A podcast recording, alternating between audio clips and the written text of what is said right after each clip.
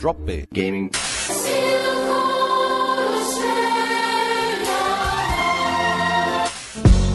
Drop Bear Gaming. Drop Bear Gaming. Drop Bear Gaming. Hello, everybody, and welcome to episode 9.1 of the uh, Drop Bear Gaming podcast. It's your host here, Lucas, uh, BQ410. Sitting alongside me is Matt. G'day, Matt. G'day, how's it going? Very good. Self? Fantastic. I'm exhausted, but uh, on with the show, as Lupe Fiasco says. Lovely. Quotes right off the bat. Uh, it's been a little while since we recorded, and that was actually uh, episode 9.0. We had a bit of a listen to it after me editing for a long, long time and realised that it was shit. We didn't like it. So we're doing it again, and this one's going to be a quick fire one. We've got a great interview coming up in the second half with Daniel Visser from Wicked Witch. Uh, Wicked Witch has basically just completed making the AFL game for the Wii. So, getting a few big things happening over there. So, we have a good talk to Daniel about what he's been doing and what it takes to make a video game and what it takes to make a Wii game in particular. So, have a bit of a listen to that. it, it is a good uh, interview. So, and leave us some comments. If there's any questions you think we missed out or anything, let us know by all means. And if you like the interview and you like the podcast, go on and leave us some uh, reviews on iTunes. Anyway, cracking ahead. There's been a, a few games coming out. So, Matt, uh, what have you been playing, mate? What have I been playing? I finished Dragon Age 2, which is quite an enjoyable game. I'll get into that a bit more later. So, it wasn't the Um, Warfest that I expected. Oh, it had its moments, but it was generally I I liked Nice. it. I'll probably play through it again on the PS3 if I get a PS3 copy. Yep. But uh, I might give it a break on the on the old Xbox for a little while yet, yeah, because it was kind of a lot of I, hours. I punched through it very quickly. and how quickly? Uh, how many hours? 50, 53. It was 53 hours. Holy crap. I couldn't do it. Yeah. I just could not make myself sit there for 53 hours and play it. yeah. Oh, 53 hours isn't so bad, but if you squish it into like a week and a half, it's like, what the fuck, man? Surprised Ashley's hung around. Yeah. Well, I kicked her out of the house. Oh, good. Fair enough. I was like, wench, be gone. We're out and of then I pulled out of my sword. I pulled out my sword. And she went, not in front of my mother. Hey! she ran away. Yep. Nice. So, uh, yeah, Dragon Age 2, what else? Um, you know, I can't remember. Good. So, that'll do me. Fantastic. I played some iPad games. I pla- actually Plants vs Zombies on the iPod. Since we gave away a cop- few copies the other day, Yep. uh, I've been playing the fucking hell out of that game. Oh, it's great fun, isn't it? But that's For it. anybody who missed that, uh, we actually did uh, offer out a couple of them for the uh, PopCap sale that they had on for the victims of the, the Japanese tsunami. So we got on board and offered out a few codes. Unfortunately, some of our mates in America, we couldn't actually get them to with the stupid fucking iTunes rules that they've got in place. But whatever, we'll make it up to you guys. Sorry about that. Anyway, uh, myself, I guess, going on to the iPad first, I played uh, um, more of the Dungeon Hunter 2, which is a good game. It's you know, I'm, I've been enjoying it a fair bit. It's not too bad. Um, Penguin Airborne, which is a very very basic game, but it's a lot of fun. Pretty much you've got a line across the top like a branch, and there's five penguins standing on top of it. You tap the screen, they jump off, and it's a race to the bottom. Um, you tap it, you know, at certain sections as they fall down, and a parachute pops out, and you've got to go from private to general, and it's you know you've got to win, you know, to knock out all the other four. And then you go into the next level, and there's about five levels anyway. So it's a pretty basic game, but it's pretty addictive. Sounds terrible. it's addictive and it's fun and it's harmless and it's quick, which is the beauty of it. So that was kind of fun. Uh, on the That's true. Oh, and Plants vs Zombies as well because I still am very addicted to that. Um, Oh, um, one game that's really, really good for the iPad or iPod, Tiny Wings. I know lots of podcasts have spoken about it already, so I'll um, just say if you haven't got it yet, get that shit because it's awesome. Good call. It is good. Uh, on the console, I guess I've been uh, cracking through a bit of um, Bulletstorm. I got a bit pissed off because I hired Bulletstorm from the Civic down the road, and yeah, it kind of pissed me off because I really wanted to have a go multiplayer, and of course, being a hired game, I couldn't because I didn't own the code to be able to get online, and that just pisses me off. So, fuck you, assholes, for not letting me play. Anyway, and the other game I've been playing is something that's been spoken about a fair bit in the last couple of weeks. Um, is Homefront. Now I did something that I've never ever really do actually. Is uh, I punched through Homefront in about a weekend, and you know, even other games that are shooters that I you know are only about five or six hours. I very rarely am able to sit down and play them for five hours over one weekend. And I know that sounds kind of lame, but uh, it's just the way it is. So I kind of span it out over a, a decent amount of time. But Homefront was different, and I don't know if whether it was just a hell of a lot easier Worth your time. or Oh, no, I, I did enjoy it. There were sections of the game that I really enjoyed. Uh, there were sections of the game that I thought were way too easy, but overall, I think you know I played it on normal because I just wanted to, to punch through it pretty much. But it really was fairly easy. It seemed a, in sections a bit harsh, uh, but we'll get into a couple of those you know, issues a little bit into this. Actually, fuck it. Let's go straight into it right now. Um, Okay. the Mortal Kombat was uh, unsuccessful in its appeal to get into our country. Now, I know this is something that Matt is extremely upset about because Matt's seen Oh. sections of Homefront, and in comparison, um, emotionally, you know, there's a few things in there that are very, very touchy, and to a, a younger child or you know a younger teenager, can be a little bit confronting. So, more so that I think It can be confronting to anyone. Well, yeah. It could be confronting even to adults. Very true, and more so than just you know random cartoony violence on a screen. So I'll let you uh, you know take the stage. I'll get out of the way because I don't want to cop a spraying. So Well- sick. the the thing is, I don't mind the fact that Mortal Kombat has been refused classification. Just to just put that out there, okay? Because my problem is that the fucking rating system is a bloody joke. It's broken and retarded. Okay? You get games like Modern Warfare 2 with No Russian, mowing down civilians with an AK in a friggin' airport, right? That's allowed in. That's okay for 15 Totally year olds. okay. Great. Yeah. Great. You get Mortal Kombat not allowed, which is fair because if there was an R8, R18, if there was an R18 rating and it was still refused classification, then that would be ridiculous. Right? True. But I'm totally fine with it being an R18 game. The problem is we don't have an R18 rating. So we get games like Modern Warfare 2, Homefront, with the shit that's in Homefront. There's, I don't know how the hell anyone can say that that's okay for a 15 year old to be playing. Okay? It needs to be R18 plus. And I know people are going to go, oh, it's not that bad. It's, it is that bad. Yeah, I agree. Let's be honest here. Mhm. Okay? That shit is not appropriate for a 15 year old. It's not really a spoiler, That is, but you know, just explain one of the sections at the very start of the game in Well- the opening scene. okay, if we're gonna, if we're gonna explain that opening scene, I think we should give it a spoiler warning because, you know, It's part of the storyline. If Well, you haven't seen it, you, it- you should yeah, should uh, and it would forward a bit. spoil it if some, if you heard it before you've seen it, and you were looking forward to seeing it, then you'd you'd probably feel that it was spoiled. So, spoiler alert.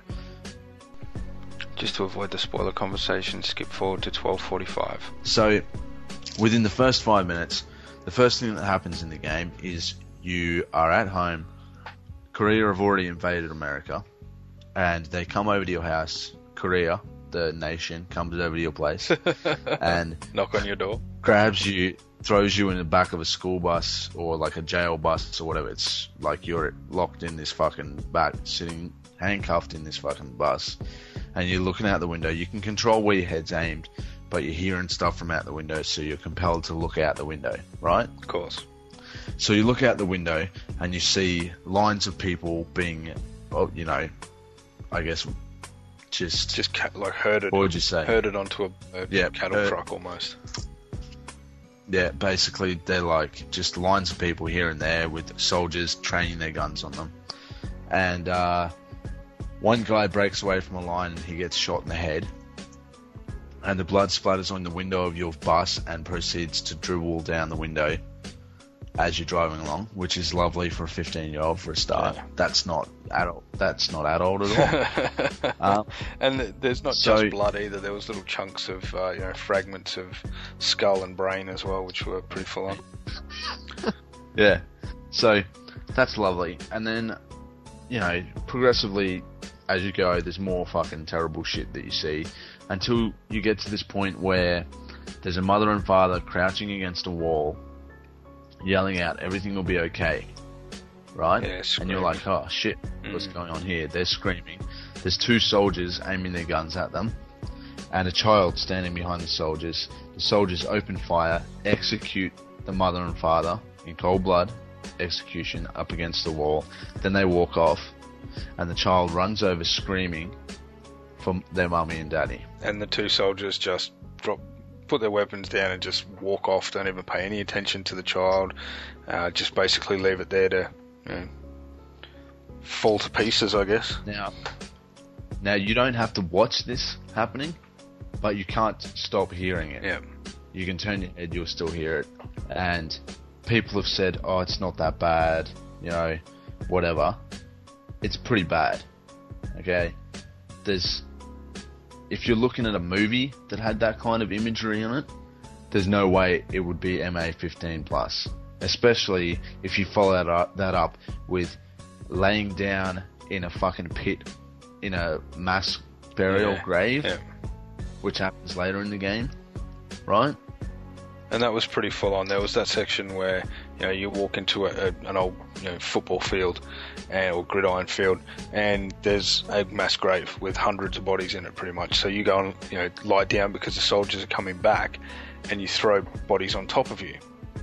And for the next two minutes or five minutes of a cutscene that plays, you're sitting there with somebody's dead, rotting arm across your vision, and you know then pretty much the uh, the soldiers believe that there's some people in there, so they open fire into this mass grave again, and it it it's just confronting. You know that that kind of stuff is, uh, as Matt said, it's not really for kids. I don't agree with it either. Yeah. So, I don't want people to get me wrong. I haven't played through Homefront. I've just seen what I saw when I was watching you play it. My problem is the fact that the rating system is broken.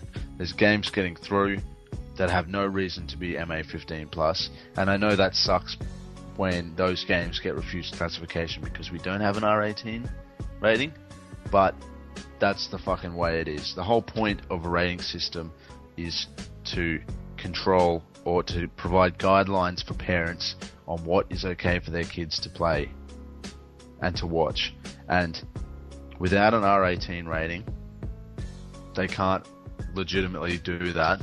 While, like, they could just ban everything, Yeah. you know, which would suck fucking real bad. But At least that they It's be just- consistent. Yeah, so uh, basically we can just hope, right, that in July when they the SCAG meeting or whatever it is, the um, attorney generals will meet up, that they will pull their finger out and Yeah, exactly. Um, and give us an R18. get that rating in. Yeah, that's right. At least it gives the ability to, you know, retailers to be able to monitor sales and to be able to do it properly, and you know, it allows adults to be able to play these games and parents to not allow their kids to play these games. Exactly. When a parent sees something that's R18, they don't let their fucking kid buy it That's right. or play it. But if it's MA15 plus, they'll be like, yeah, whatever. Can't too bad. and let majority of people would let them. I know a lot of people out there are going to go, well, no, uh, a good parent doesn't buy their kid a fucking game. Yeah, no shit. Yeah, But the majority of people out there don't know what the fuck they're buying for their children. That's exactly right. and if there's a big ass R18 rating on it, they will not buy it because everyone knows what R18 means. And it kind of doubles Don't up with uh, you know the the retailers selling those games as well. I mean, I've seen 12 year olds go into an EB game and buy an M15 game off the shelf. The dudes don't even care. They don't even look at them. You know what I mean? Like it's like when kids go to the cinemas these days. You know, they can go and see whatever the fuck they want. They don't get carded, they, unless it's an R18. If it's anything less than an 18 plus movie, they don't even get looked at. And you know, they could be you know, 13 and go and see a 15 plus movie, and no one even ever asks them because technically you can't even have ID until you're 18 anyway. So, you know, what's the point in even asking a kid if they have any ID? Because if they're not 18, really they're not going to have anything with their date of birth on it anyway.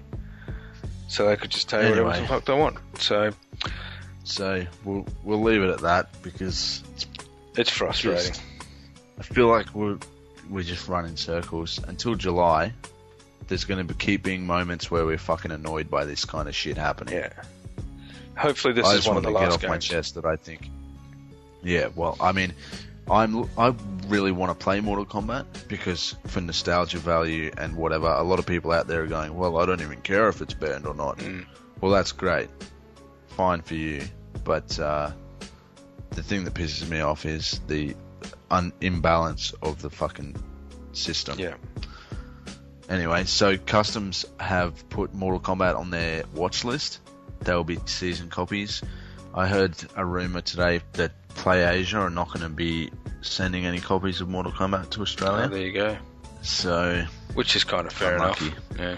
Got to expect that. yeah, well, But they did say, I mean, they, you know, the interview with the the head of customs, uh, customer relations at customs or whatever, pretty much came out and said, you know, whether it's right or wrong, it is technically a banned substance in Australia. So if you Yep. are caught bringing, you know, that into Australia, there is jail time, uh, or you know, there's massive fines, and you know, Yep. it's being treated as a priority, and it's being watched for the simple fact that they know that people are going to be trying to bring this into the country. So Yep. it's fucking ridiculous. It's a game for Christ's sake, and I understand that you know it's a violent game and it's been banned and all that kind of shit. But you know, how much does it cost Australia now because it's been you know banned in the country? Instead of making money. that is money, pretty interesting. you know, it's Yeah. ridiculous. It's ridiculous. But anyway. So that's Mortal Kombat. Unfortunately, we are not going to play it, and possibly, you know, if you want to see it, I'm sure you can get on YouTube and see a thousand videos uh, playing the gameplay. But you're not going to actually be able to play it in this country legally for quite some time, by the looks of things. I think, yeah. Anyway, So so we'll hit the um, quick fire news now. Yep. Yep. fire away. try and speed it Yep. along. Okay, first of all, Arkham City had a release date announced. This was a little while ago, so if you've already heard this news, get over it. B. You're going to hear it again. uh, October 18th in the US. I think it's the 20th or something in Australia. slightly so that's great. That's pretty standard. Yep. It's pretty standard. October 18th is probably a Tuesday in America. Yeah, most probably, And and then it'll be Thursday. we get yeah. games. Yeah, games get released on Thursday here, which is really only a day after America because of the time zones That's or right. whatever. Still late. Um, there's a there's a gameplay trailer for it. There will be a link in the show notes for that. So if you want to go check out the new gameplay trailer, it's fucking It awesome. is. Valve threw down the litigation hammer on a guy who tried to sell his Steam account. He had, I think it was something like eighteen hundred bucks worth of games nice. on his account, and he didn't want it anymore. So he decided to sell it on Craigslist or something like that. And Steam, uh, Valve found out about it and went, "Well, that's against the terms and conditions of usage that you signed up for when you signed up for the account." So they banned his account. And that's something So I he actually lost those hundred dollars worth of Yeah, games. which is bullshit. That's something that I brought up. Sorry to interrupt your quick fire news there, Matt. Um, I mentioned that a couple of months ago or a couple of weeks ago on, on episode four, I think it was, and suggested the only way that you can resell you know, games on Steam pretty much is purchase one game under a Hotmail account and then you know pass that on to somebody else so that they can log in. And the only way that they could really track it down is if it was through you know the IPs that you're logging on, which really you know could be anybody. Uh, you could have just gone to another computer and logged on and you know, downloaded it, but whatever. This guy obviously had too many games on there, so it got noticed, and Steam got pissed about it. So, anyway, got done. Yep.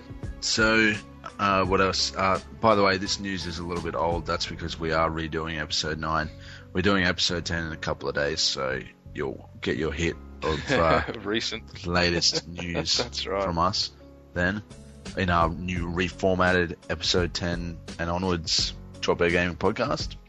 So the last quickfire thing is that Runic Games released Torchlight on the XBLA, Xbox Live Arcade, and it's going gangbusters. Yep. Everywhere I look, people are talking about it, man. It's fucking, people are loving it. Yep, it's got a lot of good reviews out there as well. So, if you haven't had a look at it, if you haven't even played it on the PC, then pick it up. It's good. It's a good game. Get it. It's cheap as shit, man. It's worth Yeah, it. Get it. for sure. Okay, that's quick quickfire news done. Boom. There we go. Now, as Matt mentioned, one of the games he's been playing is Dragon Age 2. So, I told Matt we'd give him a couple of minutes to go ahead and just let us know all about Dragon Age 2. Fire away. Yep. um, yeah, I was going to do the separate podcast episode with with philosophy, but uh, unfortunately that fell through. We couldn't get we couldn't get all together because time zones and everything being busy, busy, busy, busy, busy.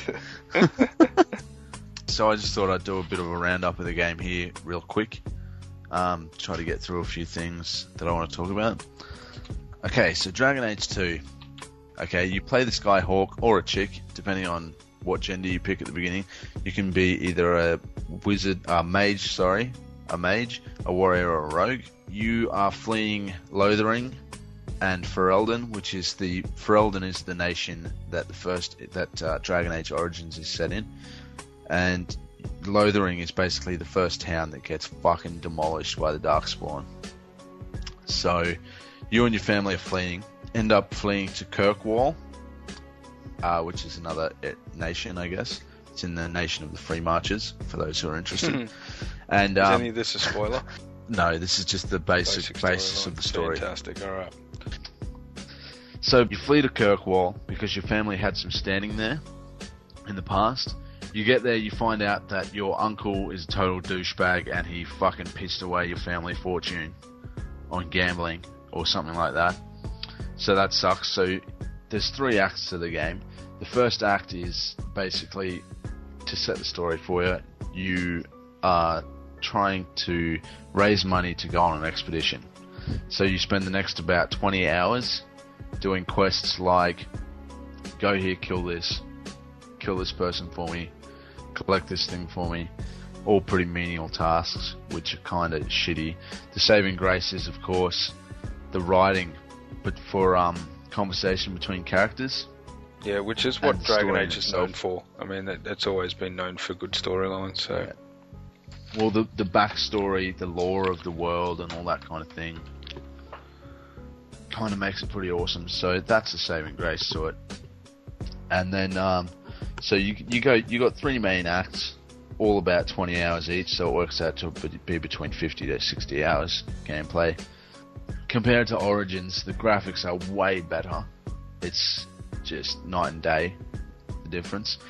The gameplay, I, f- I find it hard to remember the um, combat in Origins because it didn't really bother me until, you know, but then after I'd finished it and whatever, I heard people saying how they hated the combat. I thought it was uh, okay because I didn't really play it for the combat, I guess. Yep. I play games like these for the story because if it's 60 hours, you can't get too caught up in shitty combat because you're not going to make it, Mhm. honestly. true. Uh, in terms of the gameplay, like building your character up, you the the relationships with the people are all pretty good. Like it's well written. The ability trees are really easy to navigate. I mean, it looks a little bit daunting when you first go in there, but you know, as does any system in any game, I guess. Once you get used to it, it's it is really quite easy to use. Uh, the equipment system's been changed up a bit. Instead of getting armor for each member of your party, you they all have their own set of armor that upgrades with level, with each level automatically, Nice. and you can pick up things. You can find things like in each act. Maybe there might be one item for each person in your party, which gives an upgrade for that uh, for that uh, their armor. So do you have to Uh, micromanage? but- like you said, it upgrades, but do you have to micromanage most of that, or any of that at all, or can you? Well, the the armor itself is automatic. Yep. If you pick up an upgrade for the armor, it automatically puts it on the armor. Nice. But which makes it handy because in Origins I found it gets to the point where you're like, I'm fucking sick of picking up an item and having to compare it across all six people, or four people, or whatever across my whole everyone that I could possibly have in my party to make sure that who find out who it fits best, sort of thing. Yep. Some people enjoy that kind of micromanagement. I'm not bothered by it. Sometimes I enjoy it. Sometimes in a game like this on a console, I kind of prefer the kind of action side of it. It's a lot like Mass Effect in the actiony kind of way. You micromanage rings. Each character has two ring slots, a belt slot, and a necklace slot. Right, so they're the things that you micromanage across all your party. But then your character has, of course, you know, heads, head, arms, legs, torso, armor pieces that you can upgrade. Yep. And of course, there's weapon and shield that you can upgrade on each of your members, each of your party members as well. So it has a little bit of that, but it's not too um, extensive, which is good, I think. But the problem is, a, a lot of the items are just called ring or amulet or necklace. You know, you could have 15 items all called ring, and some of them are fucking awesome, and some of them are shit. But a handy thing is that it has a star system for each item. So if you're in your main character and your main character is a warrior, and you've just picked up a ring that's perfect for a warrior, and it's high level, so it's something really good, it'll be five stars. If you pick up something that's really awesome for a mage, it's going to be like one star or zero stars. So you might think, oh, that's a piece of crap, but then you go into your one of your mage party members, and it might be five stars for them. So it makes it really easy to be able to quickly look and see if something's better or not. So that's the equipment system. I think it's pretty good. I like the new system. So it's a Um, big upgrade. I have heard complaints about it, but that's from people who like to micromanage. You know, that's fine. Yep. Whatever you're into. Um, conversation system is in Origins. Origins, you had a lot of choices, and it didn't really specify which was good, bad, whatever. You kind of picked which one you thought was the best and dealt with consequences, which a lot of people didn't like. Some, a lot of people, myself personally, I thought it was all right.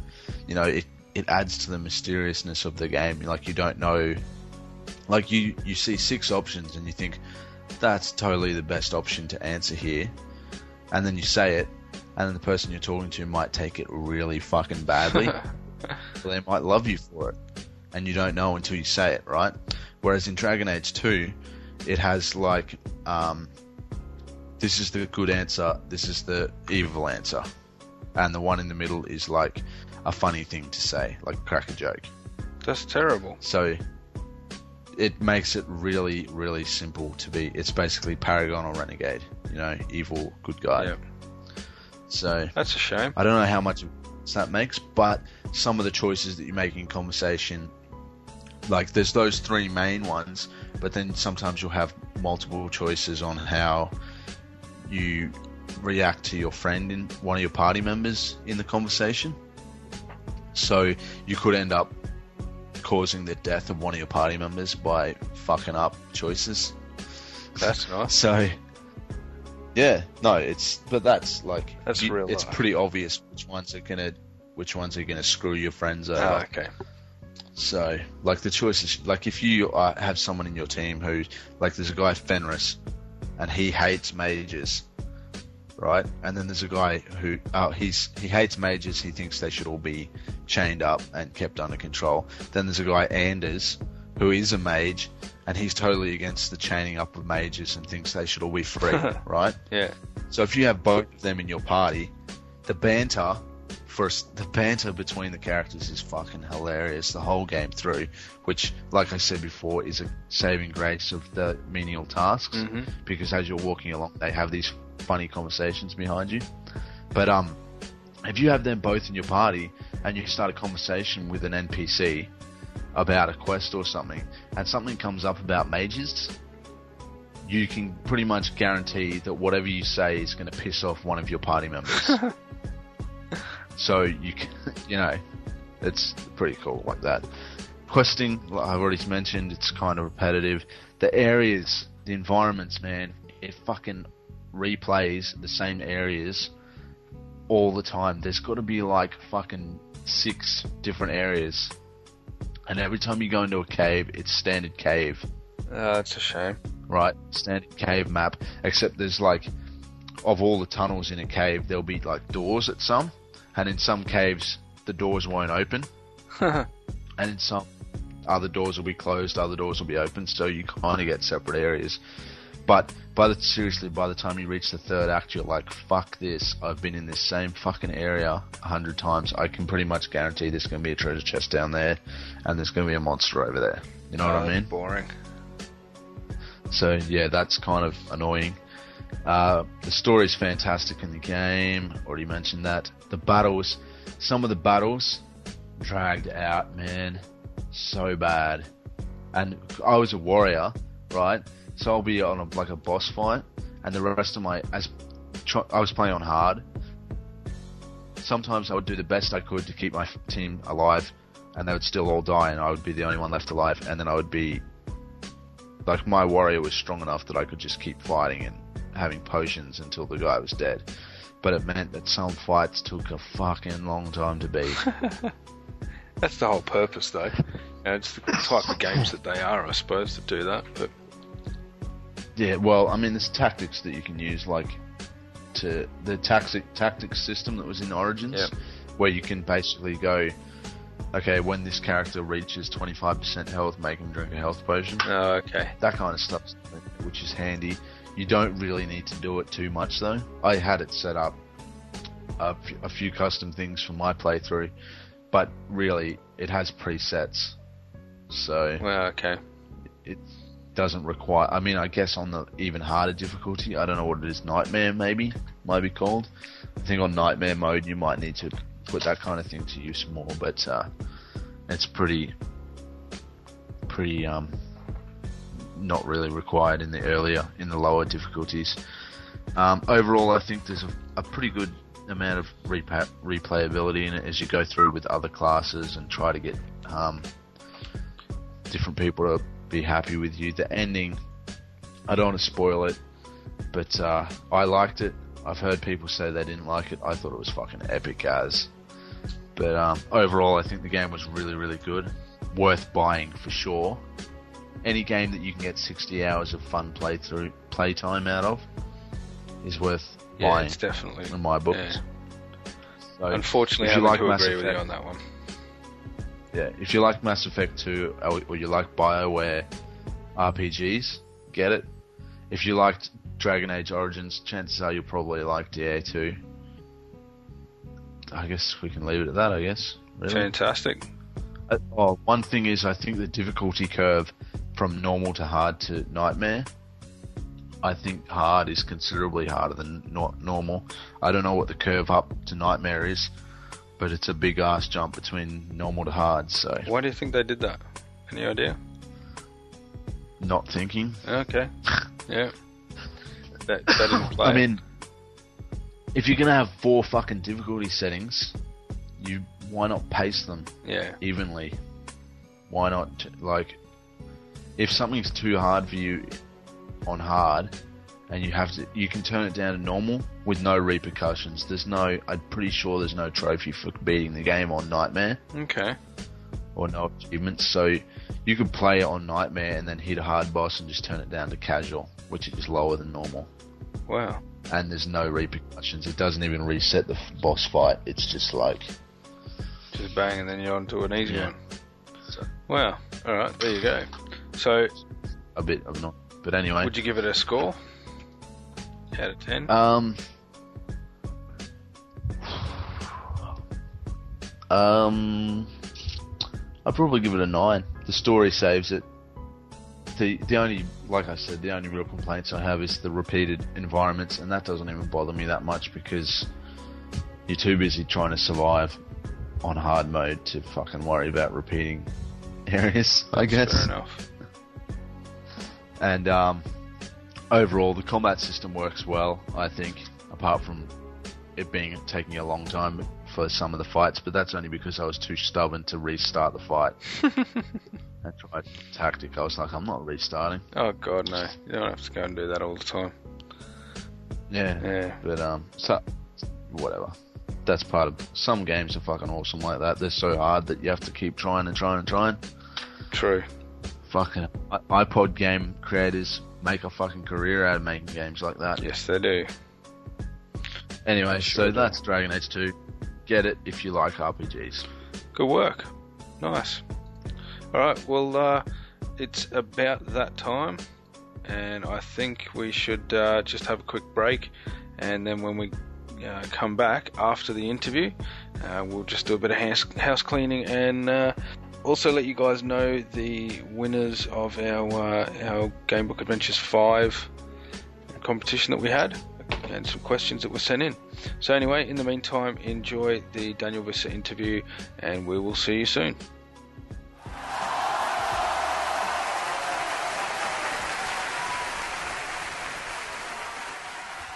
Okay, guys, welcome back to uh, the second half of the podcast.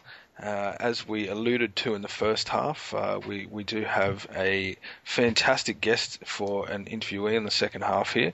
We've got uh, Daniel Visser from Wicked Witch, who are just uh, looking to bring out a fucking awesome sounding game.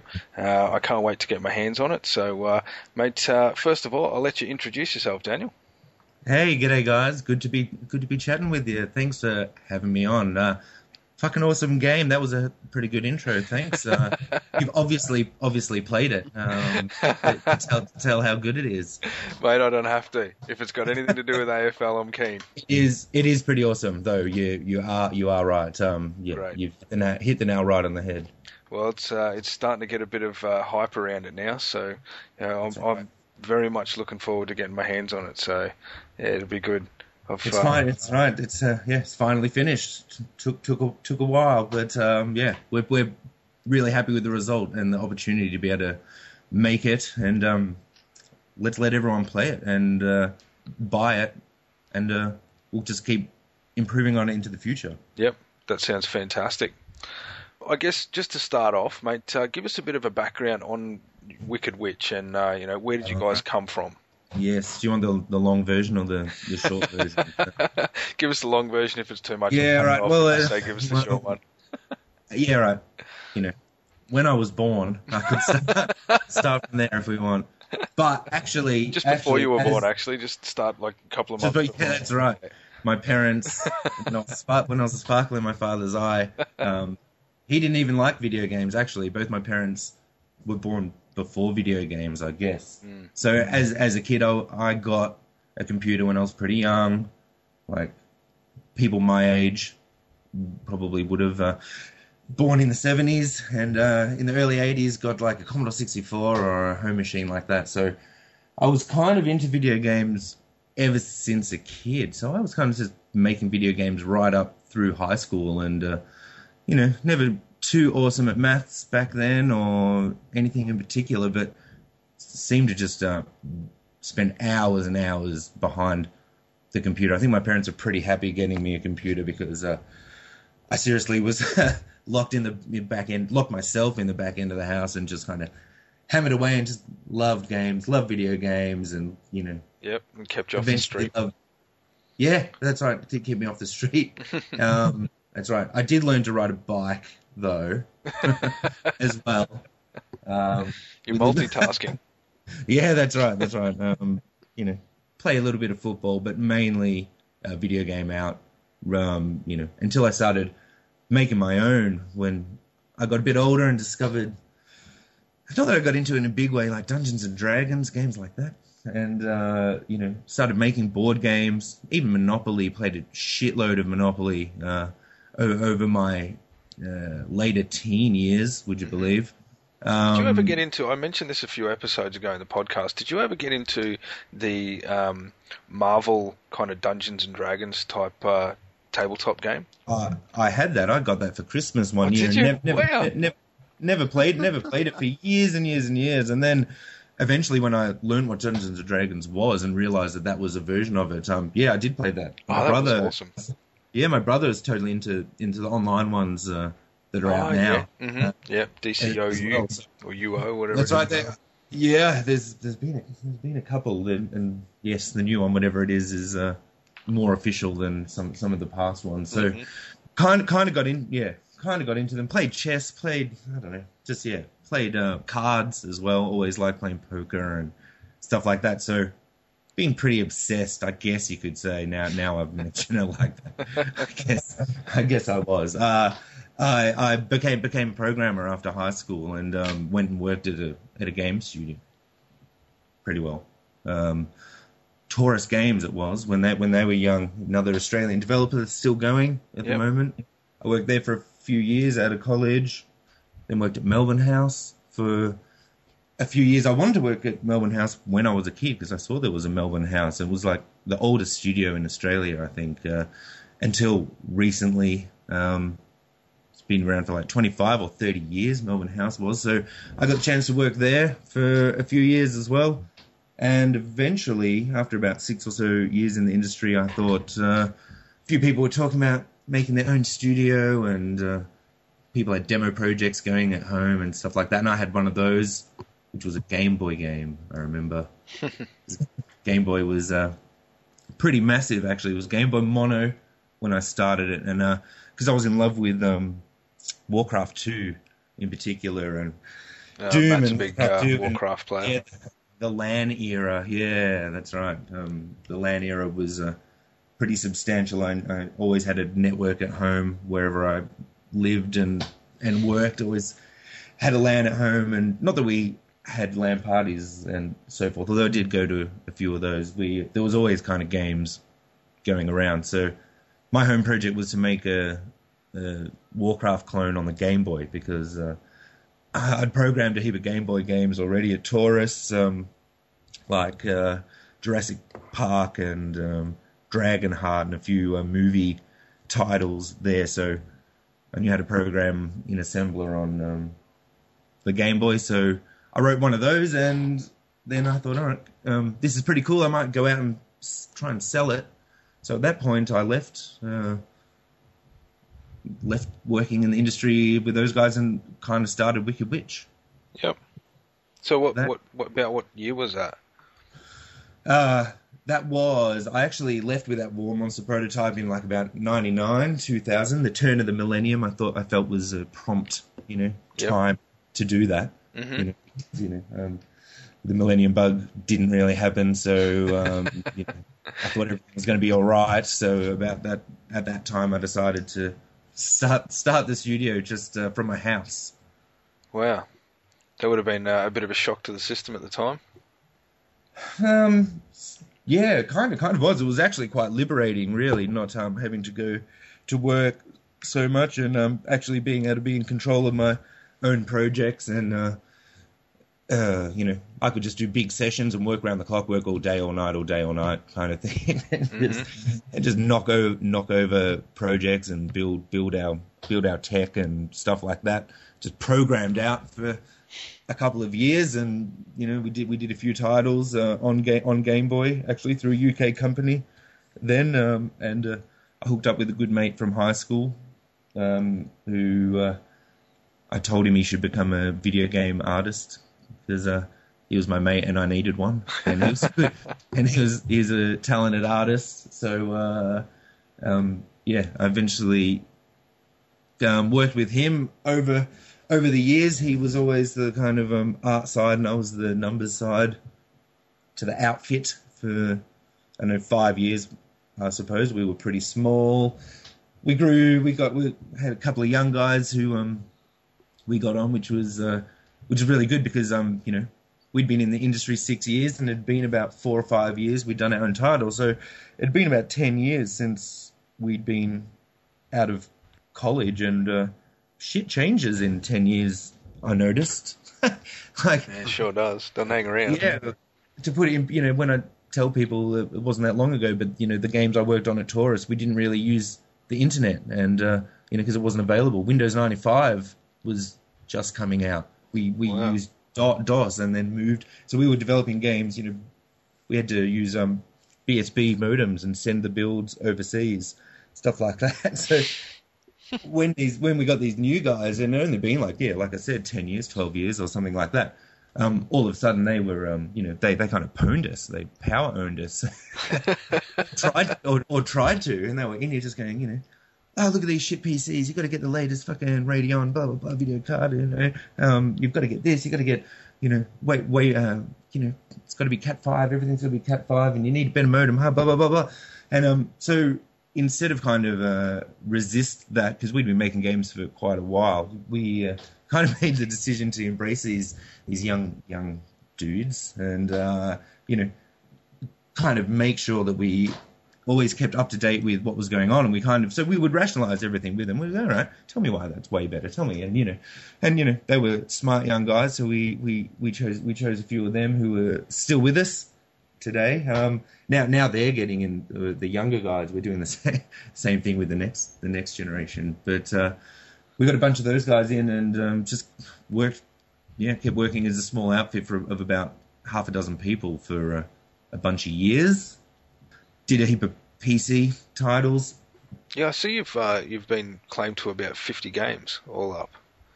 Well, uh, yeah, that's right. Games all up. I'm, I'm not actually sure on an exact title. There's been so much, so much stuff in the time. Like we've done about five five console titles on our own.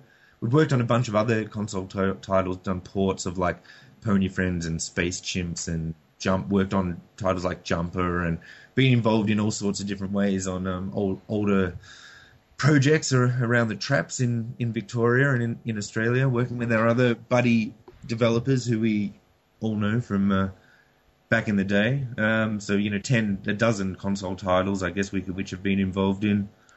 Handful of uh, value PC titles, but the main one, that claim I get to say 50, is because uh, we had a bit of a boom in the mobile time because, um, you know, everyone remembers their Nokia handsets. Yeah. You know, not that I'm trying to reminisce all the time, but it moves pretty quickly, really, because uh, there was a few years where we were doing Java games for that Nokia when Nokia were the king, and uh, they had um, a whole heap of other handsets at that generation, and everyone was embracing downloadable content from your telco and stuff like that. And um, we teamed up with Telstra, and we did AFL and NRL games on um, on mobile with Telstra early on during that period, and we also just made a just a heap of mobile games um, of different kinds, RPGs, tank games. Uh, you know, we've we've we've got a bunch actually that you can you can still get from from Telstra for uh, for all those handsets. Wow. There's um, heaps of different clients release release them all over the world as well. In uh, uh, throughout Europe through content aggregators, did heaps of um, heaps of ports of classic titles for some companies like uh, Paperboy and um, Bombjack and Alien versus Predator and yeah, a heap of mobile titles. I can't, I totally can't remember. Of course. Yeah. We ran out of fingers, so that's fair enough. Mate, it's it's terrible. It's like all these multimedia projects in between and web stuff because you know we uh, kind of never turned down a job. Really, we were always up for for, for doing whatever. Being a small company, so we did it all. Uh, really, hmm So, out of your 50 games, which would you say is the favourite that you've made? Which one did you enjoy the most? that's a. Uh, that's that's a that's a tough one. Tough one. It's like which, yeah, which one which one am I happiest with? Which one I enjoy the most? I mean, you know, it's fun to throw a game together quickly and it, to be silly and you know to just uh, make up crazy stuff. And we did a project called Melody Mars uh, on for PC in about 2002, 2003, and that was uh, that was fun on a creative level because we really got to just uh, you know expand the idea of games, and it was um, an arts related project. kind of thing for demonstration. So it was a you know um, creatively that that was a really good one to do.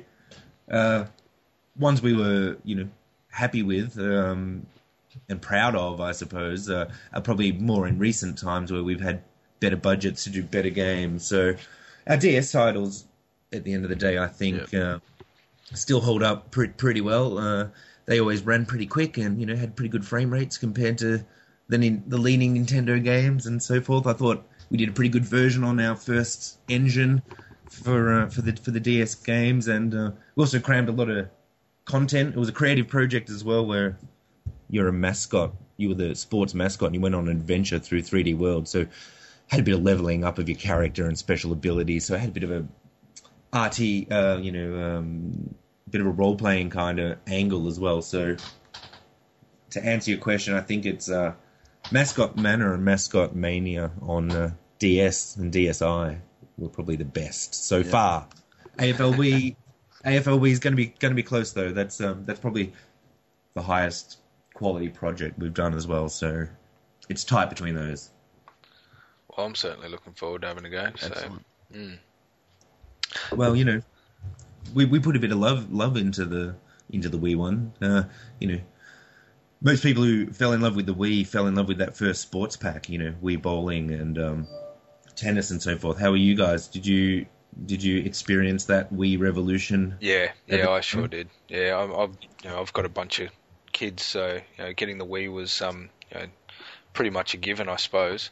Uh, Yeah. You know, I I want them to be involved in playing games as well, like I am, but uh, I can't really sit down with my, you know, at the time, my four-year-old and play a game of Call of Duty or something like that. So I thought it'd be better to, yeah, get a, get the Wii, and uh, you know, we At started least you off. win. well, I started off with a couple of those sporty games on, on the Wii, and the kids loved it.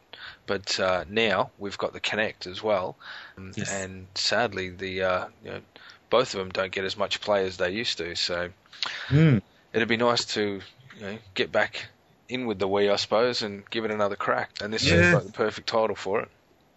It, yeah, that you know, and that's the way we've looked at the Wii. We're pretty fond of the Wii as well, so we've kept this title as as we you know as we can. Um, you know, we've brought in a, you know the things that you liked about bowling and using the Wiimote properly, and you know being able to roll roll roll your direction and stuff like that. Those kind of core things we've kept, and we've also embraced what's happened with um, a lot of Wii titles and the way they kind of um, fun it up with um, mini contests and you know waggle fests if you want and that Mhm. kind of thing. Mini games as well, you know, a pretty important part for Wii. And right from the start, we were like, well, we have to have some mini some some mini games because you know um, the it it suits the Wii uh, too much to. To me, I would be disappointed if um you know if I were to play a Wii title, especially of a sport that I love, and not get something that is unique for the Wii out of it. So we've done our, our, our best where we can in um, you know it's been and it's tough but um, you know we've we've definitely uh, you know thought about what we would do and had a concerted effort to get all those features in there which which we did I'm actually really looking forward to getting on there, knowing that uh, you know we're running the footy comp through the the Drop Bear Gaming website and playing out a couple of rounds and just seeing uh, seeing how it plays out. I, I might use it. I might start up part of the uh, the you know, footy tipping comp can be the game. God, that, that's a yeah. good idea i'd be interested to see how it fares that's yeah, right yeah, it'd be good fun. we even um, we managed to get a, a team editor in there so you can actually update it as it goes as well and um, put in approximate stats for the teams as they come and go which would uh, Oh, Great. if if you if you're hardcore Does any of that upload automatically? You know, can you? Can No, you can't really do that on the Wii. It's not really a Yeah, largely supported feature because uh, the poor Wii doesn't have any storage on board yeah. the device really is to uh, yeah store your game and patch.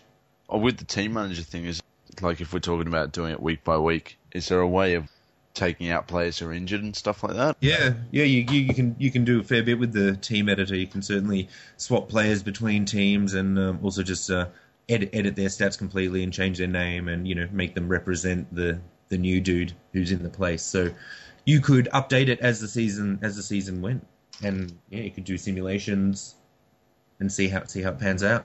Well, that'd be interesting Bring, actually because bring I'd like Ablett, to. Yeah, Let's do bring it. Ablett back to the cats. that's what I was thinking.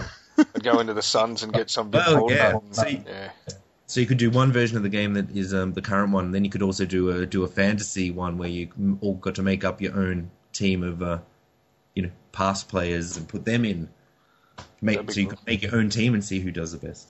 Make make a party team with like Fev and Ben Cousins and There'd, there'd be no white lines left on the football field. Oh, that's terrible, isn't it? What a bad joke. Yeah, I, look, I'm not going down down those roads with you guys. knock knock yourselves out. Yeah. Everybody likes a good cocaine joke. Yeah. That's right. It's a hell of a especially especially the kids. Yeah. That's right. um, at Wicked Witch, how many staff do you have employed full time, and do you outsource anything? We've got um we've got a, about a dozen core guys who are full time doing the grind. Um, you know, um, working on the on the various projects. Those guys can handle you know one, two, three, or four projects depending on exactly how they're positioned.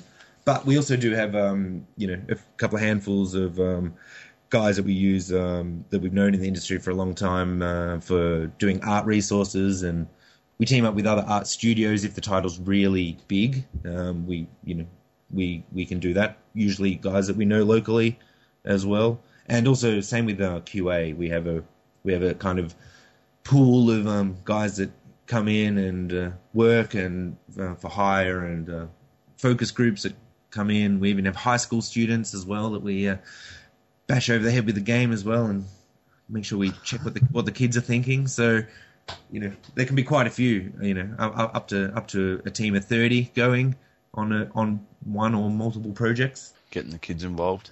yeah got to get the kids involved having a look at all the, the bios and things like that, um, you know, you you pretty much had a, a big year in 09. Um, you know, it, something about nine games being released in 09. might So- have been it sounded like it was a pretty big year. Looking through the list, there was a lot of 09s mentioned in there, but um, you know, since you know, or now through or getting you know into the almost the second quarter of uh, of 11 now, has the AFL game been your your big focus for the last 12 months?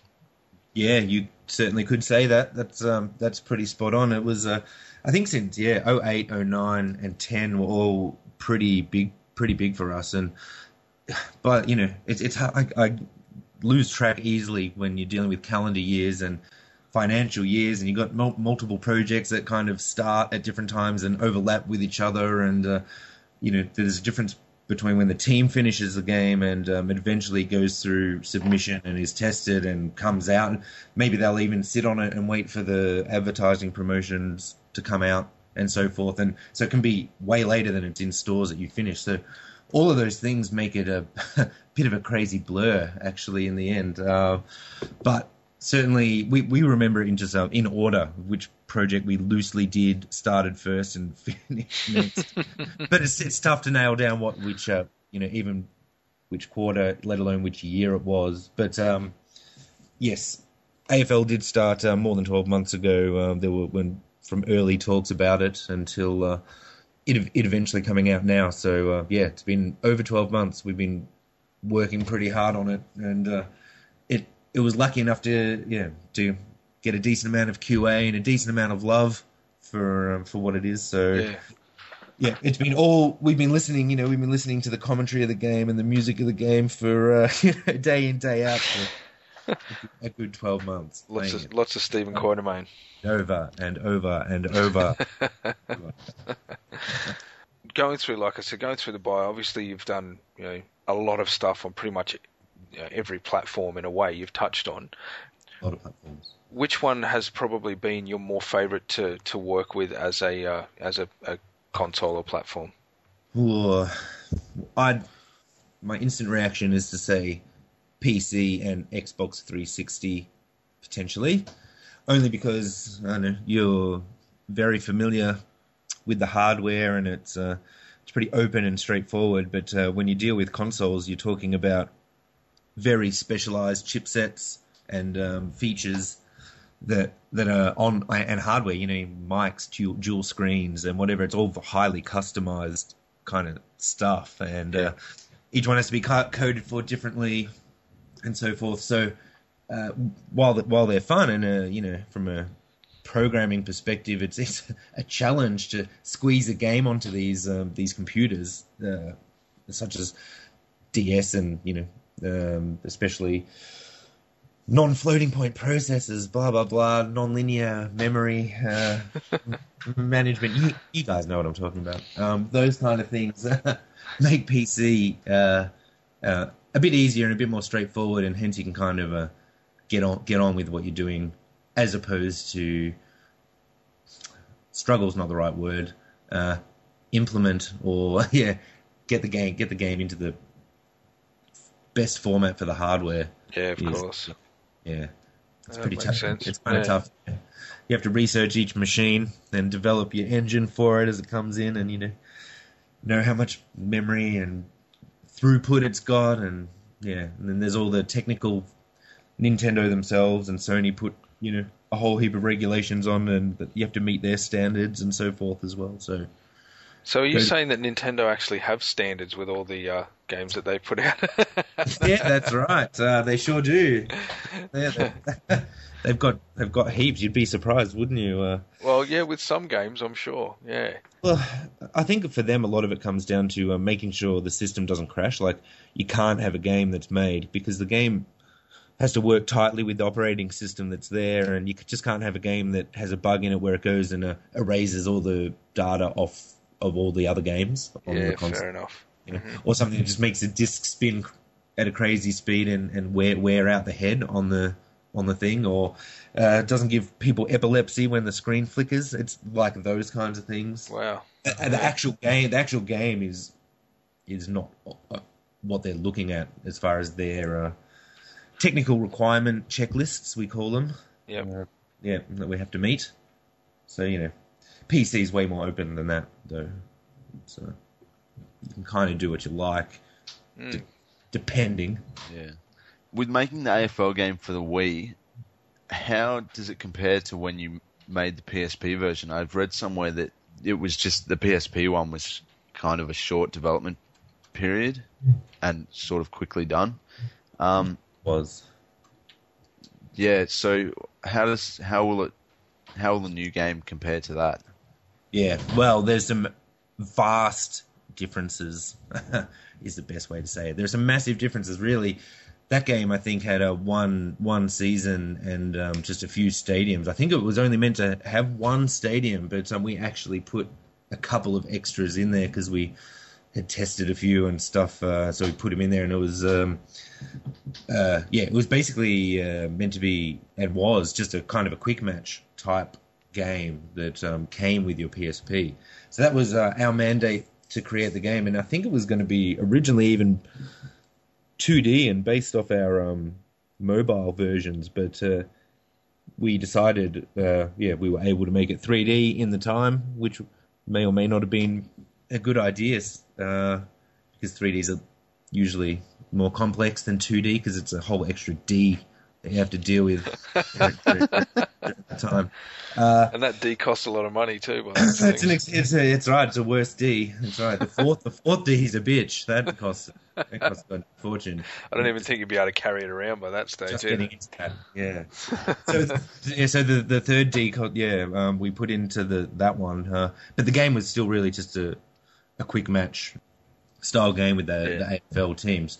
The Wii one is completely different. The Wii one has like career manager, a lot uh, mini games, a player creator, a team editor, uh, you know, um, tutorials and um, commentary, and uh, you know, all official stadiums and over 150 teams in it, and uh, you know, um, it was uh, and it went for. I think I think we did the challenge games in a I don't know. It was around four months uh, ish um, compared to this game, which has had uh, dare I say closer to eighteen months uh, work put in. So Yeah. we didn't really we didn't really use anything from that challenge game. We just um, you know we set out Yeah. to do something pretty different with this one. So I just want to throw back to where you said 150 teams before. oh yeah. Um, what are the teams? I mean, obviously you've got the, the standard teams. Is there VFL and stuff like that? we pushed hard, and um, that's right. And uh, we looked at all the AFL games that had been made in the in the past. You know, the ones we were talking about earlier. Um, you know, the the the Sony ones, in especially that long that long line of them, and um, Yep. and we really, you know, and for me, um, you know, liking football as a kid from you know the early '80s and so forth, uh, I think it was still VFL even then potentially. Uh, shit, I can remember probably the AFL coming in, and so there was a bit of a legacy kind of thing going on there, and we we just all all felt strongly about having the VFL in there, especially if we were going to do a career manager uh, and we wanted to progress through, um, you know, have a have a have a career version from under 18s, you know, into the VFL and uh, so forth. So we've got.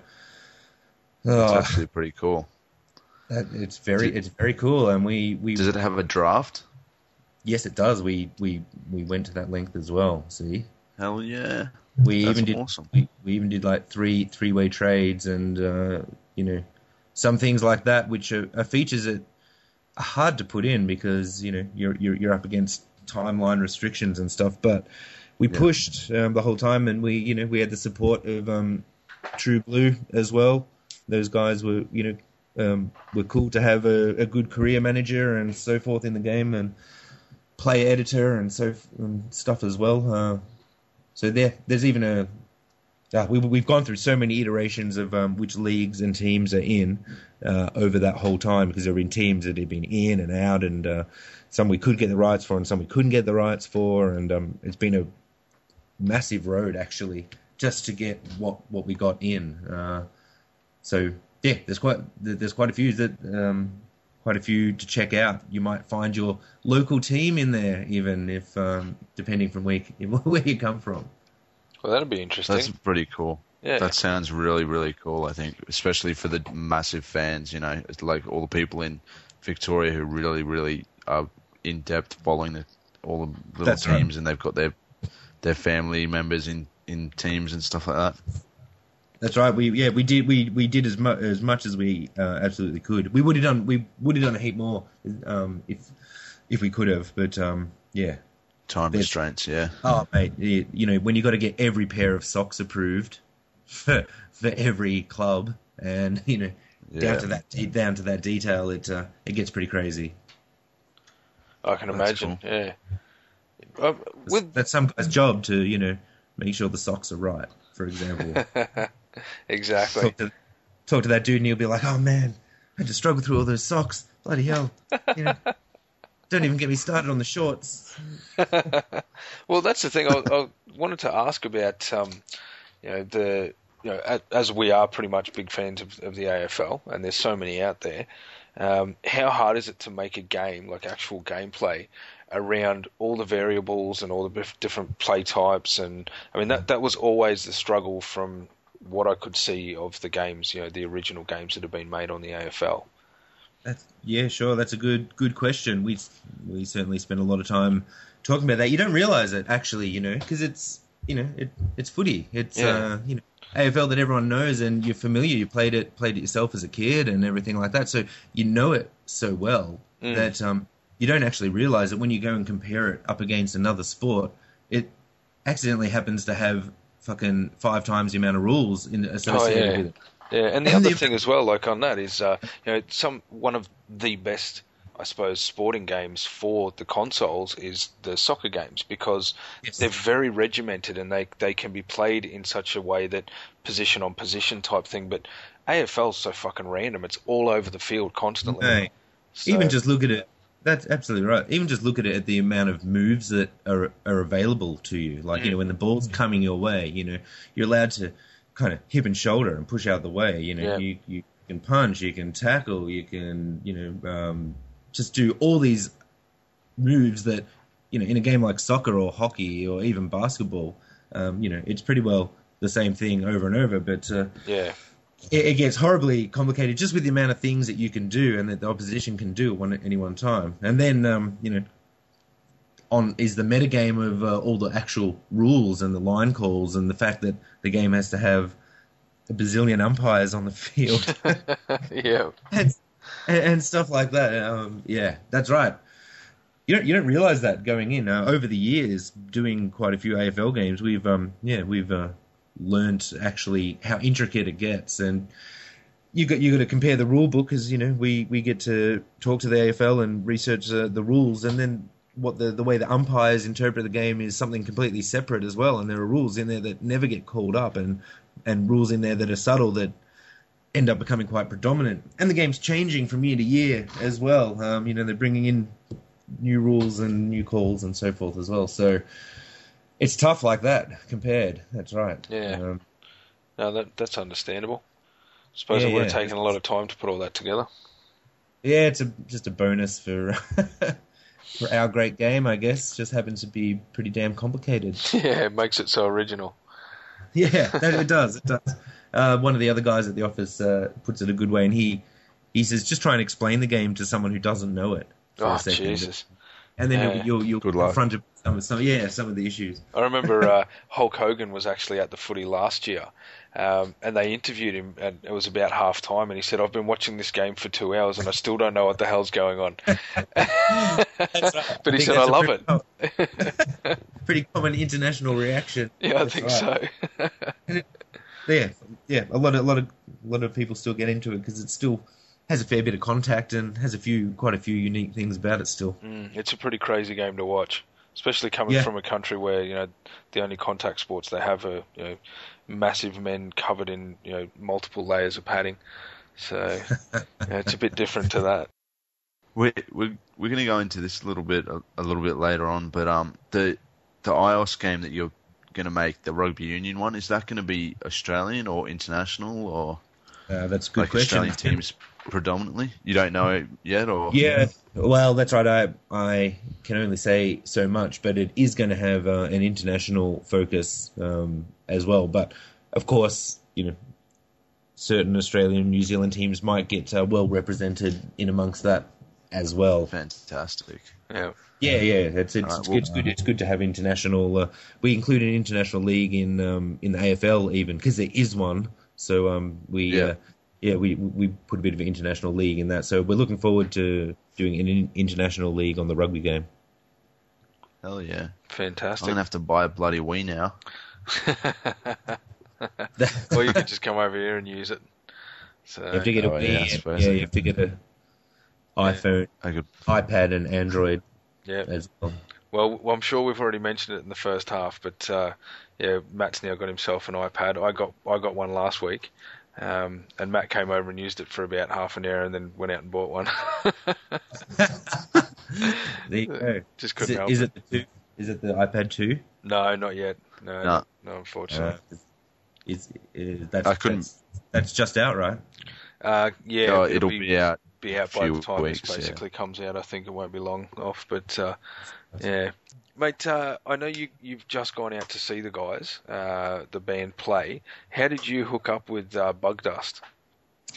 Ah, that's right, the Bug Dust guys. Well, uh, actually, that good friend, that talented artist and musician I was talking about earlier, is um, is a guitarist of Bug Dust. So they're local, and he's local, and I'm local. So um, yeah, we've all kind of been friends for a while. So really, when it came, you know, those guys have been pretty active and have a good local reputation for uh, you know, a killer live show, and they're they're pretty pretty Aussie and pretty rock and so forth. So um, when it came to making this game, um, it was a pretty obvious choice actually that uh, you know um, they they should do the music for it. Yep. Uh, which which they, they were all over and happy happy to do, and it suit, suits their stuff re- really really well. So um, yeah, they ended up being being the theme um, right right through. There's there's a bunch of tracks in there of the of the bug bug dust bug dust uh, soundtrack, which is a, an album called Beyond Blues that is just being released now as well. So we got a,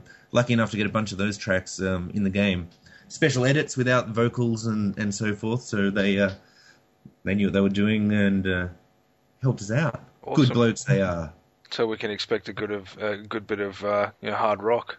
Absolutely, it's right. It's kind of pretty balls out, pretty sweaty, kind of pretty, pretty tough stuff, you know. Fantastic. Great, just what AFL's you know should be about. Exactly, that's right. Very in the spirit. You know, they've all grown up uh, in Melbourne as well, so um, yeah, they know it inside out, which is which is important to us still as well. So, um, when is the AFL game going to hit the shelves? Oh, when can we question. expect to go buy it? People are know? saying um, I've seen see, I've seen people saying uh, April 30th, haven't they, or something? Uh, I noticed um, recently. Look, uh, it's hard. It's hard to know the uh, exact street date for it. Um, I don't think it's been officially announced. Still, I'm not sure. Stores, I think, you get that situation where everyone uh, says different dates. Stores are saying one thing, and different stores say say different things. And you know, we uh, we know where we're at with with the publisher, but then there's you know distribution and um, all that kind of stuff. Uh, it's obviously going to be around the end of April. Uh, I, Fair I can't say a few weeks either way yet. Mhm. Um, so Yeah, the good thing the, is um, you can the- you can pre-order it, and uh, I think pre-orders actually help get it in uh, a little bit quicker as well because they uh, they may be able to uh, yeah ship enough numbers everywhere or something like that. So pre-ordering is uh, yeah Cool. is the best way to to get it as soon as it hits. Great. Yeah, the um the Tru Blu site says coming soon, so Coming just thought I'd soon. That's pretty. Chuck uh, out pretty that question anyway. What the hell does that mean? So Coming- Bit it's, it's definitely going to be out at some point. It's yeah, that's right. We can we can say that um, you know the game is finished. So the you know that's we know that much. Is, is there any plans for any DLC in the future or anything like I that? think I think that might be a thing for um, the sequels. I believe that's in in in the sequ- in the sequel basket as far as I know. Cool. Ha- how much these games may or may not get patched, I wouldn't know. Uh, Big Ant, the other studio, have been looking after the um, the high end versions and doing an awesome job on those. Um, other ones privy to what's happening with the DLC and the sequels and that kind of thing. Uh, it's not, enough. as far as I know, in in this this generation. But um, it's obvious, you know, certainly it does so much for those other sports games um, out there. You know, it's a, it's a pretty awesome feature to keep up to date with all the teams as they move. So, uh, you know, it's it's been discussed many times and is certainly on the cards, though. All right. So You said we, we mentioned. You sounded like you didn't believe me for a second. No, I was reading a message from um, from Lucas. So earlier we, we mentioned the rugby union game for iOS. You guys got a grant from Film Victoria to do that. We we were lucky enough to receive some support from the local government. That's right, which is which is awesome. cool. Um, we um, yeah, um, So basically so sorry, go keep going. ahead, ahead. No, you go. I was going to say, what's what's the process to apply for, for that grant? I had a feeling you might um, ask that. Uh, there, there is there is a bit of a process actually. Um, usually, this one was the Film Victoria Digital Media Fund, um, the, the DMF, and that grant.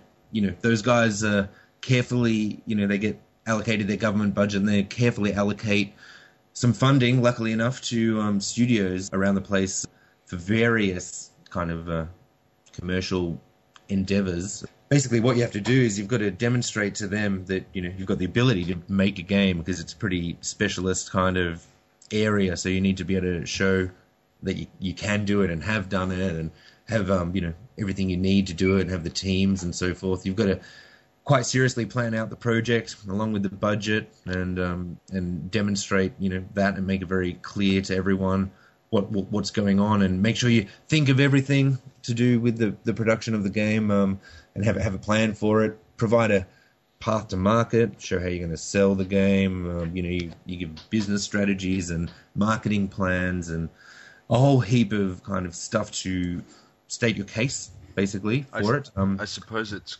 kind of like applying for a business loan at a bank. You have to take in a business plan and stuff like that. I guess. So it, it's a bit like a tender uh, situation, I think, where you Yeah. know you put put forward your case, and you also have to have some business interests and you know contribute to the, the funding yourself or with, with other investors as well. So the whole thing has to kind of they're they're not going to just put money into you know something that won't won't fly. They they're quite careful and you know they're experts in the area as well. Um, so they kind of know what they're doing and make sure that they team up in the right way and give all the right kind of support where they can, both financial and advisory as well, to uh, you know grow the industry in the country and you know sell, sell the things locally and overseas to you know to to make successes and create more jobs and all that kind of good stuff.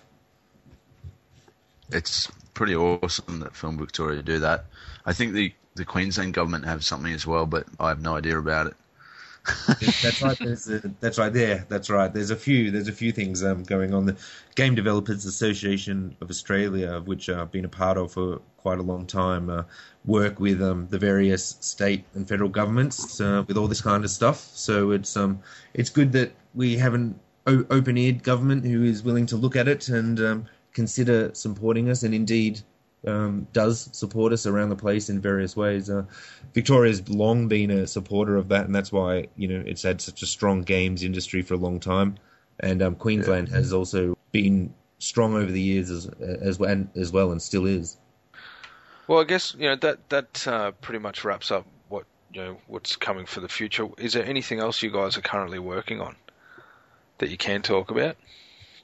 um, there is something we're working on a few things, none of which I can talk about. But yes, goldmine. oh, that's right. But um, I can say that we are doing uh, an independent title this year, which is a really exciting uh, uh, 3D, beautiful looking uh, puzzle game with a kind of cute story and um, beautiful effects and so forth. So we're we're definitely putting some love creatively into um, this title that is looking to be released later in the year. Um, we For have been doing iPod, stuff. iOS. Yes, that's right. That is No. that is for the, head- headed for the same the same platform for iPad, iPhone, Android, and beyond kind of thing. Um, Cool, cool. We've also we're also into apparel and um, clothing. Would you believe? Wow. Uh, yeah, just like everyone, we're um, doing 3D You need- visualizations. You need to wear clothes. Right. We got we, we got to help everyone look good. Um, so we're we've been doing some um, kind of pretty high tech stuff um, that I can't talk too much about with uh, visualizations for stores where you kind of go in and you get to view all your clothings and adjust them in 3D real time um, stuff with uh, all sorts of crazy camera and touchscreen technology. So we're doing a whole heap of high tech Cool. stuff on that side of things. Wow. And also, um, you know, uh, as if that wasn't enough, we're also um, pretty keen on the Nintendo 3DS, and um, we're going to be um, doing some research and development in, in, into that platform as well in the very near future because it's a pretty exciting uh, thing. I played it at E3, the um, the 3DS, and uh, I hadn't I hadn't been moved by a video game console um, in quite that way for quite some time. It was very cool, so I'm pretty excited about that as well. Wow. So I think I think we'll we'll do something there, hopefully. Yeah, we've just had a uh, an article Sweet. put up by one of our guys. Uh, he got a bit of hands-on time with the 3DS, and yeah, he, he was pretty impressed with it as well. So You can't. Uh, I think every everybody is impressed. You can't. You cannot be unimpressed. You Mm. must be impressed with it. It's like, uh, yeah, it's um, it, it's pretty, it's pretty amazing that screen technology for a start, and the titles they have, and what it can do with the augmented reality side of things as well. It's um, it, it's going to be awesome. I'm I'm pretty looking forward to getting one myself and getting a the handful of titles that are going to be out for it. So, yeah, um, true. Well, it's not too yeah, we far better away. hurry up. We better hurry up and make some awesome games on it. Yeah, that's right. Actually, I can't wait to see 3D AFL. That would be good. There you go. That's right. Yeah, that'd be a fantastic uh, game to get Mm. out there. Imagine that. We've we've spoken about that. 3D just makes everything better. It's that extra dimension we were talking Well, about. that's earlier. right. Yeah, that extra D, the heavy D. That's right. That's Yeah. right. It's like yeah. I'd love to see a, a 3D specky. That's right. Uh, I, I played the I played the sample of uh, um, I think it was Metal Gear Solid where uh, yeah the character kind of hits the ground and, and rolls around and you know um, the three the 3D effect of all the grass and stuff coming up close uh, is pretty awesome. You can Wow. kind of taste the dirt in AFL terms. Snakes That's what you'll be able to do. never You'll be able to tasted taste so the good. dirt in the Yeah. 3DS version. Yeah. Sounds good. well, mate, uh, that that pretty much um, you know, wraps up the questions we've got. It's it's been an absolute pleasure to have you on board. It really has. Hey, it's um, cool to hang out with you guys and uh, and have a chat and a laugh. I've enjoyed it. Fantastic. Well, uh, we are definitely looking forward to the AFL and the Wii, as well as on the other consoles. But um, you know, I'm, I'm looking forward to having that more interactive play that the Wii can offer. So that's going to be fun for us. Absolutely. There's uh, heap, heaps of info coming out on our Facebook and Twitter feeds as well. You know, you everyone can keep up to date and ask as many questions as you like, and uh, we'll be we'll be with everyone from this release and um, all the other releases after that. Great. Sounds very good. All Something right. we also like to, to offer is uh, we'll give you a couple of moments to, you know, say g'day and shout outs to anybody you want to. So take it away. Ah, some shout outs. I could do a couple of shout outs, I, I suppose, um, to anyone who's listening. It'd have to be to the guys who've been involved in this game to start with, to uh, Tru Blu and the AFL and our buddies at Big Ant Studios as well, who've been working on the other ones. We've, um, you know, good friends with everyone involved, the indie developers and uh, studios around like Tin Man Games and Zero One Animation. They're, uh, you know, we team up very often on projects from time to time, so you'll be talking to those guys soon as well, I'm sure. Great. Yeah, sounds very good. All right, mate. Cheers, thanks, guys. Thanks again.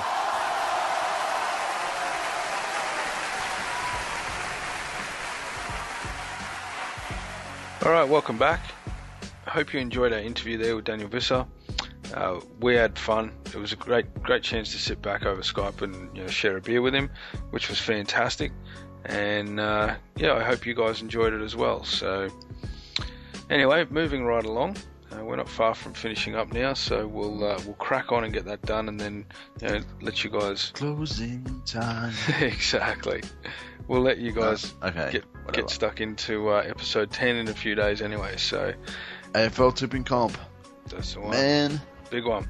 loving it, loving it, loving it. The first round's just finished. We're recording this on Monday night. Straight after round. one. Uh, yep, round one's finished. I am sitting at the top of the ladder, barely. Just. There's about six or seven people who are tied with um, six out of eight correct tips. For those who know how a tipping competition works, I'm winning because of margins. Haha, suck it. If you think you can knock me off my arrogant perch, feel free to sign up. yeah, Uh, because even though round one is already done, you can still sign up and you still will have a great chance to win stuff. So so get involved. get on board. That's right. It's not hard. Yeah. It takes two minutes to get sorted out. Uh, we've got a couple of people in there that have openly admitted that they have no idea about AFL football or how to do tipping, but they just want to be involved. So good on them. Yep. Welcome aboard. You know, it's going to be a fun year anyway, regardless. So bring it on. And Yeah, we'll have some. We've got some cool shit lined up to give away too. that's right. Just quietly. hmm So if you like winning things, get on board because we are giving away prizes during the season randomly. The details are on the website. So get there. All right. So Yep. the other competition that we had running was the uh, the Tin Man Games Game Book Adventure Five, which was the newest one that was just recently brought out. And we decided to do a quick, uh, you know, uh, Twitter for questions, I suppose, and you know, email in your questions, and we'll read them out on this podcast. So we did have a fair few come in, and just in the mind frame, I suppose, of not dragging you through every one of the questions, we've chosen three of them. And we thought, uh, you know, we'll, we'll go through them, we'll answer the questions, and then we'll let you know who we thought win. And they have already got their prize, so it'll be no surprise to them. To everybody else, this is the reason why you didn't get one. So, anyway, uh, the first question, Matt, came from Phil. Okay. Did you guys have any future plans for the website uh, slash podcast? If so, what are they? Well, funny you should ask, Mr. Phil. we do have plans for the website. However, they're top secret, so I'm not going to tell anyone. Mainly because I'm terrible, a terrible procrastinator. so I don't have people on my back going, "When are you going to have that thing done?" That's right. But one thing that I can say is that the podcast we have a reformatted reformat format. Enhanced. yeah, we've got a new format ready to go, all um, professional and shit for episode ten. That's right. We have Susie Kate, who was with us on episode 8. She is now joining us permanently from episode 10, which will be fantastic to have a nice, more girly voice than even Lucas's voice joining us, which is fantastic. Yeah, I'm looking forward to it. Uh, and and the beauty of it is as well that we're keeping it in house to Brisbane. As the, you know, anybody listening to this who's listened to it for the first few, you know, we did have Jamie on board, and he was a Brisbane boy, and now we've got Susie Kate, who's a Brisbane girl. So it's good to keep it in Brizzy, and you know, hopefully, uh, hopefully, what Susie brought on her episode eight with us will be continued, and she can bring it every week and keep us on the straight and narrow, and without fucking around and going off topic all the time, possibly. So, anyway, so the other question. etc., etc. Mm. Yes, KZ when or Case when? I don't know. What, anyway, that's what how I'm reading it. How it says. um, they asked why Drop Bear. Why do we have our name as Drop Bear Gaming? All right, so this basically is a know, a, a story, a made-up uh, you know child story, I guess that people tell backpackers and you know pretty much anybody who is in Australia that you know is not from Australia and don't know a heck of a lot. Everybody knows about the fact that Australia's got some of the deadliest creatures and animals in the world because we do, and they will fuck you up. So it was, uh, you know, basically one of those, um, you know, what do they call them? Fuck, A myth, fable, yeah, myth. fable, whatever. Yeah. That was pretty much created just to scare tourists. And you know, if you're going into the bush, you know, or if if you know somebody who's going into the bush, you always say to them, "Watch out for the drop bears," because they're pretty much a rabid uh, koala that drops from the trees and eats your head. So they're pretty nuts, but you know they are just a made-up thing. And we called our site Or are they? so we called our site Drop Bear Gaming for the simple fact that if you're Australian, you will recognise it. Um, and if you're not, and the logo looks fucking cool as. that's right, exactly. So that's that's pretty much the reason. And if you come to Australia, do be careful of the drop bears. Yeah. But in the meantime, just watch Drop Bear Gaming. Anyway, um, and finally, uh, the last of the questions that we're going to read out is from PGP. Uh, do you think the iPad's new processor will change the face of the iOS gaming? So, with the iPad 2 just recently being released, do you want me to go ahead and answer this one, Matt? Well, it's funny because I saw something recently. Firemint announced that the Real Racing 2 for the iPad only got released like two weeks ago, right? Yep. And um, they've they've come out and said that you can plug your iPad 2 into your TV. I think, That's right. or maybe it's maybe it's via the air, whatever, something. Through a cloud. Anyway, you can watch, you can play Real Racing 2 1080p Mm, streaming from your iPad, which is pretty cool. it is. But I can't see that. having said that, as- I don't think it's that big of a difference. Exactly. Yeah. I can't see that being a big selling point, to be honest. And from the specs that I've seen, they haven't really upgraded too much, except for the Well- CPU. So My TV doesn't have an accelerometer in it anyway, uh, or a gyro, so I can't really steer in Real Racing 2 with my TV. Plus, you should want to have some big heavy. arms to be able to do that. Yeah, Yeah, man. that wouldn't be too cool. One lap and you'd look like Arnold Schwarzenegger. or you'd be dead. Yeah, one or the other. You would have dropped your TV and be really pissed off. And you'd be like, oh shit, turn. Anyway, So, I don't think it's that big of a, going to make that big of a difference, but it remains to be seen. Yeah, exactly. That's right. I mean, I think what we might end up seeing is, uh, you know, a few more pixels being able to be punched out on a screen. But the problem that they're going to come into now is, you know, companies are going to create this, you know, super high res or whatever for the iPad 2. Does that mean that people won't be able to get it for the original iPad. I mean, that's cutting out a very large section of uh, you know of the consumer Yeah. market. You know, it, it That's the same thing that happened with the iPhone 4, though. true. because the Retina display, there's a lot of apps out there, a lot of games that play on iPhone 4 OS that use. Anyway, whatever. Backwards compatibility, you can't fuck around with that shit. True. Yeah, exactly. It's a different kettle of That's, fish. so- that's real talk. so anyway, that's our questions.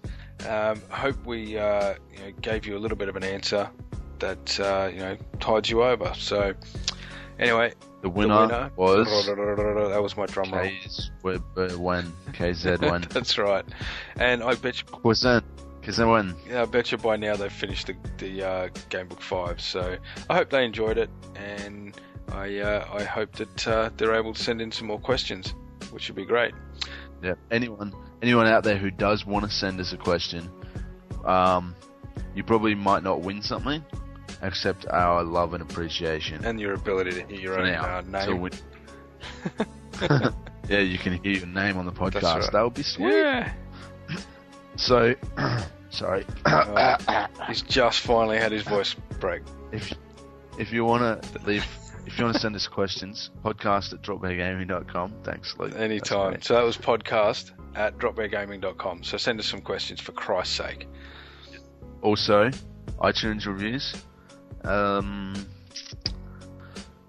Australian iTunes store, we have nothing. Right, hang on a sec. I'm just opening the US. Not even a rating. Seriously, not even a rating. That's great. I'm pretty sure on, last time I looked at the US one, there was two ratings. We had an average of four and a half stars. No shit. The US iTunes store, we still only have one. I did look at it on my iPod the other day though, and it showed me on iTunes it says that there's not enough ratings to display an average for the podcast. But if I looked at it on my iPod, it came up saying that we had two ratings, which were four stars and one was five stars. Nice. So I have no idea who left that five star rating, but we do appreciate it. If the rest of you guys who listen want to do that as well, that would be fantastic. It would. It'd be nice to get some feedback. It'd be nice to be told uh, what we can do to improve this podcast. And from episode 10, we're going to be doing our best to do that. So leave a review and see in a couple of days how pleasantly surprised you are. And tell all your friends. Yes, do that. Tell them all about dropping Game. That's right. So, a couple of quick shout outs before we finish up. Um, I'd like to give a shout out first of all to Daniel Visser. Uh, a big thank you for coming on and uh, and having an interview with us. He's been very busy lately, so he was. Uh, you know, it was good for him to, you know, put aside a bit of time and, and you know, have a bit of a sit down chat with us. So thanks very much, Daniel. Um, also, a shout out to Susie Kate, and you guys will you know, be able to get to know her a little bit more uh, from episode 10 onwards. Tin Man Games. Thank you very much to those guys for giving us the Gamebook Adventure 5 code and for being all around awesome dudes. Neil and Ben, you are champions. True. You can follow them at Tin Man Games on Twitter. And you can buy all their game books on the iTunes App Store. And they're all worth it. So do it. Yep. And also a quick shout out to Podesta 1971, who is always tweeting. It's very good. Yeah, so jump on Enjoy- uh, jump I on enjoy. Twitter and get involved with that. I like it when people tweet me. it makes me feel warm and fuzzy inside. Oh dear. Uh, And just a, uh, a last quick shout out to John Ison. Uh, I had a bit of a chat. A new American friend of ours, and hopefully soon to be uh, you know, a, a big part of the Drop Bear gaming community. So, welcome to him. All right, so that's pretty much that's it. it. That's episode nine. We're going to piss off now. Like we said, we didn't want this to take too long because it is our second recording, and as you may have recognised, we did kind of forget some of the uh, the news that we had to report on anyway. So come back in a few days. We're having a big week this week. Uh, there is Supanova on in Brisbane, so you might want to go and have a check that out. Um, we've got the launch of the 3DS, which we're going to talk about in episode 10. We're going along to the midnight release, so get on board. From episode 10, you will be loving this shit. So that's a good night from me. Yep. Don't forget to get on the AFL tipping comp. Goodbye from me. Matt, Boom. out.